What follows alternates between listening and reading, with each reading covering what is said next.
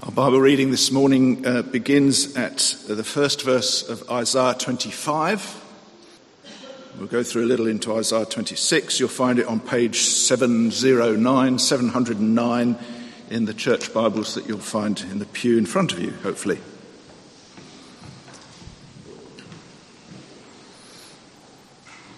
Isaiah 25. Lord, you are my God. I will exalt you and praise your name. For in perfect faithfulness you have done wonderful things, things planned long ago. You have made the city a heap of rubble, the fortified town a ruin, the foreigner's stronghold a city no more. It will never be rebuilt. Therefore, strong peoples will honor you, cities of ruthless nations will revere you. You have been a refuge for the poor, a refuge for the needy in their distress, a shelter from the storm and a shade from the heat. For the breath of the ruthless is like a storm driving against a wall and like the heat of the desert. You silence the uproar of foreigners as heat is reduced by the shadow of a cloud. So the song of the ruthless will be stilled. On this mountain, the Lord Almighty will prepare a feast of rich food for all peoples, a banquet of aged wine, the best of meats and the finest of wines. On this mountain, he will destroy the shroud that enfolds all peoples, the sheet that covers all nations. He will swallow up death forever.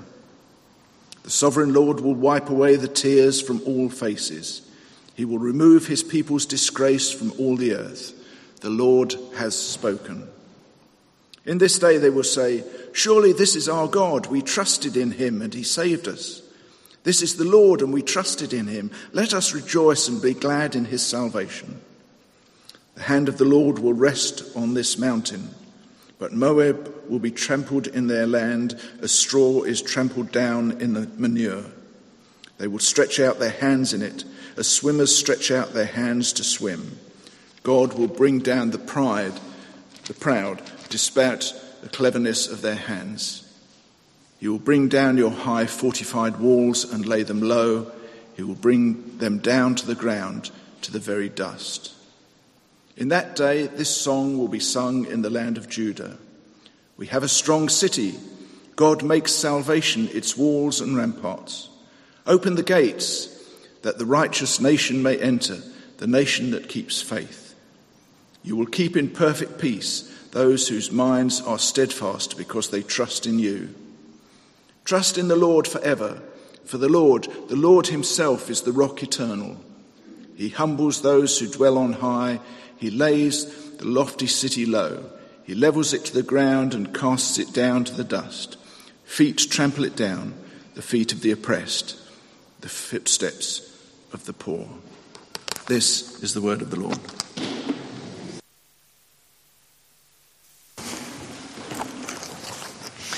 A very good morning, everybody. Um, if we haven't met, my name's Chris. It's lovely to see you. Uh, might be a chance to say hello and have a chat after the service. Um, let's uh, pray as we look at God's Word together.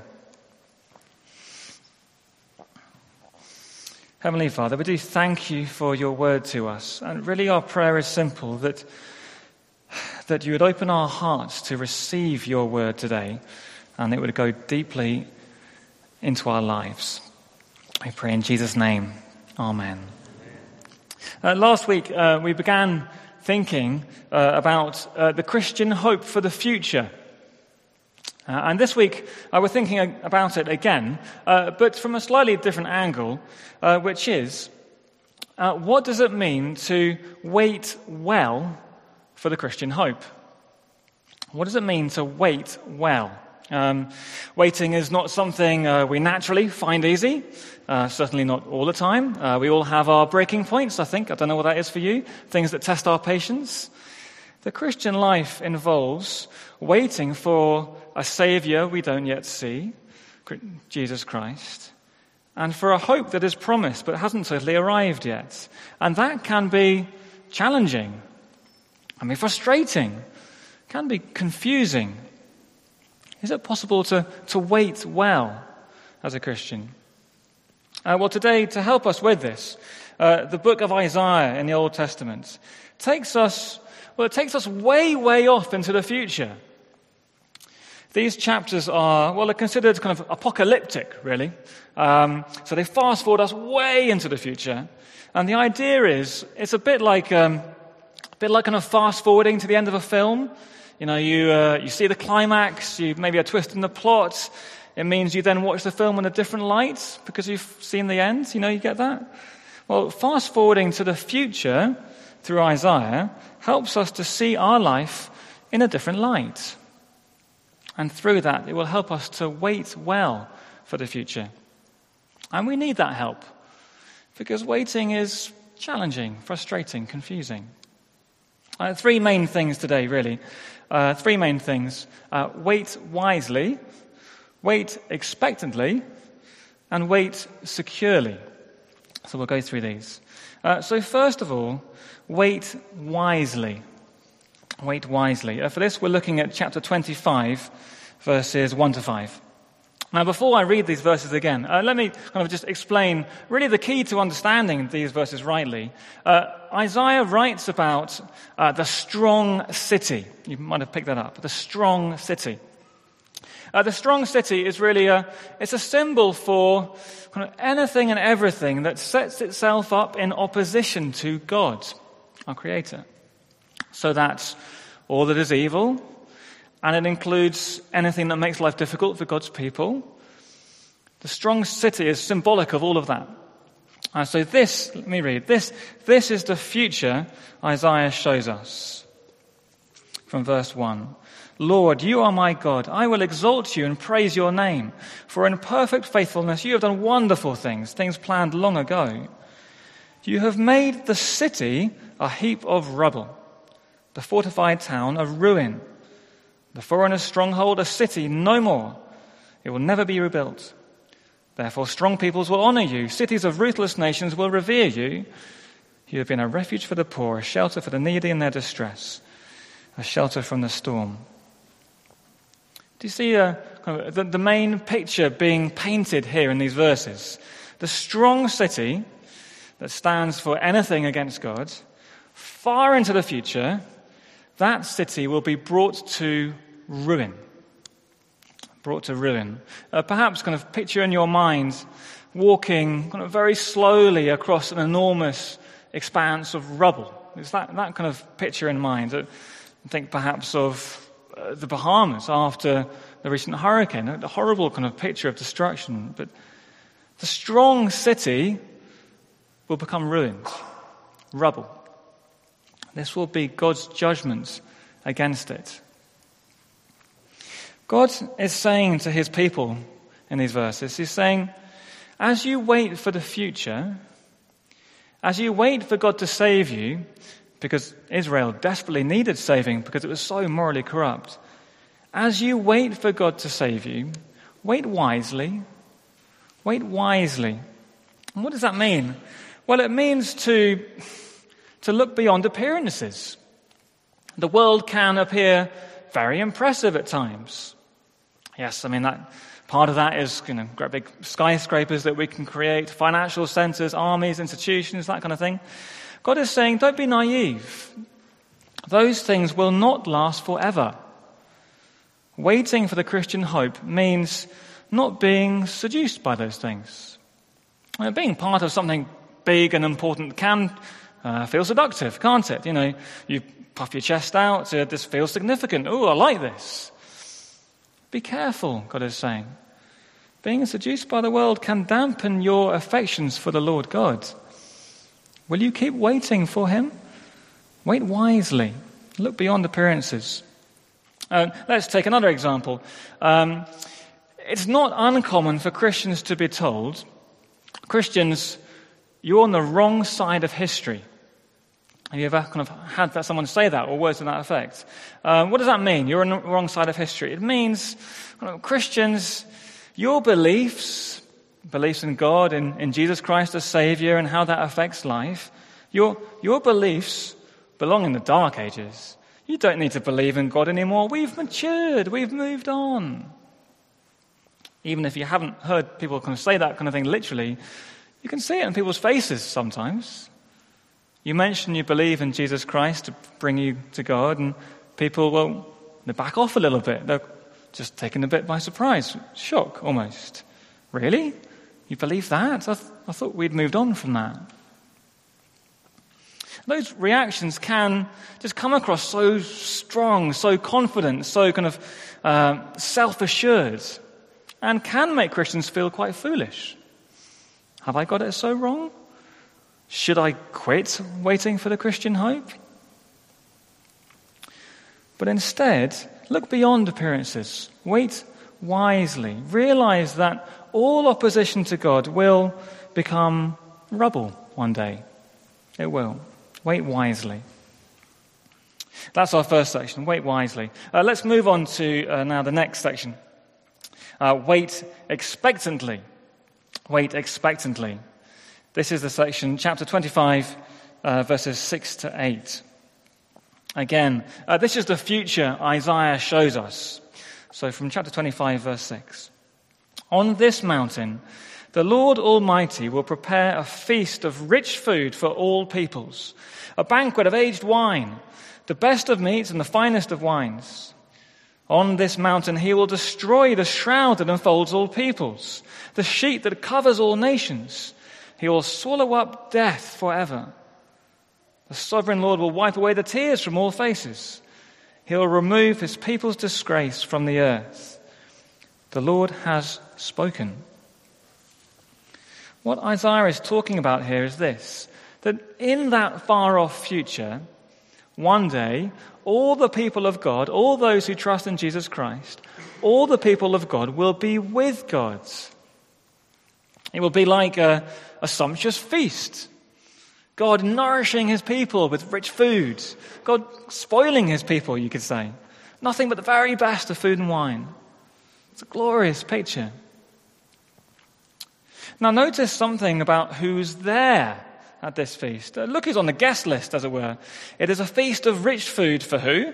For all peoples. And it's not kind of necessarily kind of every individual person, but it's people from every conceivable background. All peoples, all nations, verse 7. Everyone represented. That, that's who'll be there at this feast. And I notice also um, what's not there at this feast. Three things in particular are not there. Verses 7 and 8. Death is not there. God will swallow it up forever. Gone. Sadness is not there. God will personally wipe all tears from people's faces. Sadness, gone. And disgrace is not there too. His people's disgrace is gone from all the earth. Think about that for a moment. Death, sadness, disgrace, it'll all be gone. So, what is God saying to his people about kind of how they should wait for this wonderful future? Well, he's saying, he's saying wait expectantly, really. Know deeply that if you're trusting in Jesus, this life you're living now it's as bad as it gets for you. Will only get better. The future will be far, far, far better. It'll be utterly wonderful. All God's people with God, no death, sadness, disgrace. So look ahead for what's to come. Be expectant. Look ahead. It's going to be incomparable. Uh, think of it this way um, going on holiday. Uh, there seem to me to be two ways of going on holiday. Uh, see if you agree. Uh, the first is you do lots of work preparing and getting excited. You do the research, the booking as you plan it, come up with an itinerary. What are we going to do? Look at, I don't know, Lonely Planet, guidebooks. That's one way. The other way of going on holiday is this. Someone else prepares and you just turn up at the start. And maybe you have a preference of which of those you do. But you know, someone else prepares, you just turn up. You haven't been thinking about it or getting excited, but you know it's coming. You're just Think about it when it comes. Now, in one sense, either approach is fine, you know, of course, as long as someone's organized it. But uh, uh, some people would actually say that kind of turning up, just turning up for a holiday, is best. That's the best way. Because it helps you focus on your life and work, what's, you know, what's going on beforehand. My life, my work is so busy. I need to focus 100% on that. I don't have time to plan my holiday or get excited about that. I'll do it when I get there. That approach is not how it works with the Christian hope.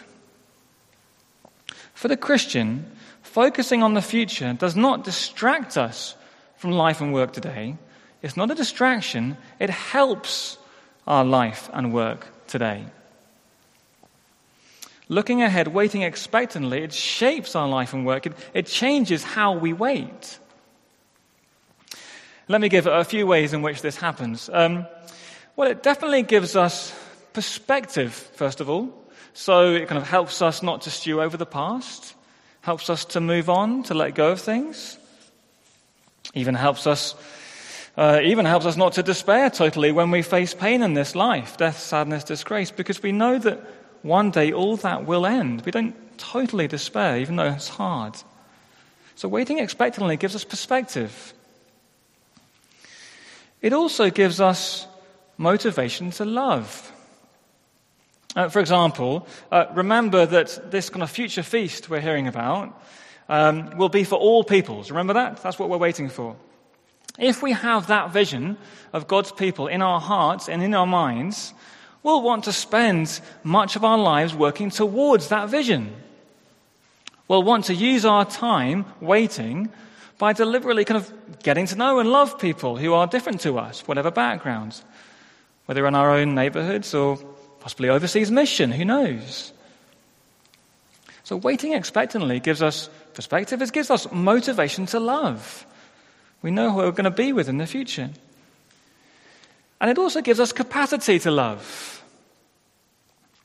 For example, if we know deeply that death will one day be gone forever, and if we treasure that truth and know the comfort of God's Spirit through that, that increases our capacity of heart, as it were, to, to move towards other people's pain. Waiting for the Christian hope is, is not just kind of waiting in a hospital waiting room, doing nothing to do, just sit out, watch the clock tick by. It's not that. It's not that. No, God wants us to wait actively, to get on with what we can in serving Him in His world. And waiting expectantly helps us to do that. It gives us perspective, motivation to love, and capacity to love. Wait expectantly. And then our, our final section. Our final section. This is a, a larger chunk, really. Um, chapter 25, verse 9 to chapter 26, verse 4. Um, what these verses tell us here is they tell us wait securely. Wait securely. And that's our last main point. Uh, what's happening here is so Isaiah, uh, he's looking ahead to when God's people will receive salvation fully at that feast, and then they'll look back on their lives. That's what's going on here. So those who are there at the end, they will look back on their lives and see that all the while God kept them secure for salvation through them trusting Him. That's what's going on.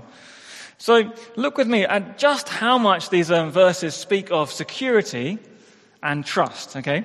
Uh, so in a couple of sections, so from chapter verse, chapter 25 verse 9 first. This is the future Isaiah shows us. Look at the security and trust here. In that day, they will say, surely this is our God. We trusted in him and he saved us. This is the Lord and we trusted in him let us rejoice and be glad in his salvation. And then from the start of chapter 26, uh, in that day, this song will be sung in the land of Judah. We have a strong city. God makes salvation its walls and ramparts. Open the gates that the righteous may enter, the nation that keeps faith. You will keep in perfect peace those whose minds are steadfast because they trust in you. Trust in the Lord forever. For the Lord, the Lord Himself, is the rock eternal.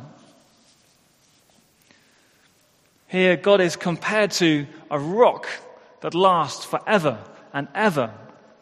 Solid, strong, secure, immovable.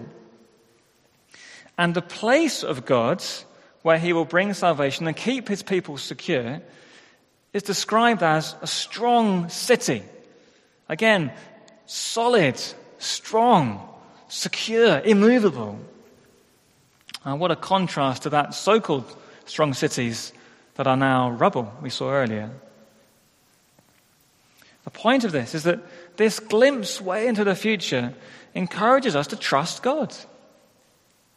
Sometimes we are tempted to not trust God because we're not convinced He'll really keep us secure. And the glimpse into the future just tells us otherwise. God really will keep us secure. So trust Him. Trust Him more deeply than you ever have before. Wait securely. That's the way to wait. Don't wait fretting about whether God will abandon you at the last minute. Don't wait fretting about whether God is powerful enough to hold on to you to the end. Wait securely. Trust that nothing can snatch away from you your future with God. God guarantees it. Wait securely. That's the way to wait well. So wait wisely wait expectantly, and wait securely. That's the way to wait. As we start to come towards kind of a close, we must ask, of course, uh, where, where is our Savior in this? Where's our Savior? Where is Jesus Christ here? Yes, He is the one who ultimately we are waiting for. He's ascended to heaven and will come again. We're waiting for Him. And yet, wonderfully, also, when not waiting for Him. Because if you trust in Jesus for your salvation, you already have Him in your heart by His Spirit. He is the one who waits with us in all this, in all this waiting. He is, verse 3, our perfect peace. He keeps our minds steadfast. So, wait securely and wait with your Savior He's with you as you wait. And what's all the more astonishing about this is just how he became our Savior. How did that happen? Well, through the crucifixion. When Jesus was, when Jesus was crucified on the cross, he was letting the rubble of God's judgment and wrath the judgment that should have been ours and is ours unless we trust in Jesus. He was letting the rubble of God's judgment come tumbling down on himself. He was crushed for our sins. He let himself be swallowed up by death when it should have swallowed us up instead. That is what makes our hope secure, our hope in God. We wouldn't have a hope if Jesus hadn't given his life for us. And if you're new to the Christian faith, this is the hope that Jesus offers to you and to all. What a Saviour we have and can have. How do we wait well? How do we wait well as we wait for our hope? Wait wisely, wait expectantly, wait securely, and wait with your Saviour, the one who gave his life for you. Wait with your Savior. Let's pray. Heavenly Father, thank you for these glorious glimpses of the future. Your hope is secure and nothing else is. Help us to trust you deeply from the heart, to, to be wise, expectant, and secure, and so honor your name and how we live as we wait. In Jesus' name we pray. Amen.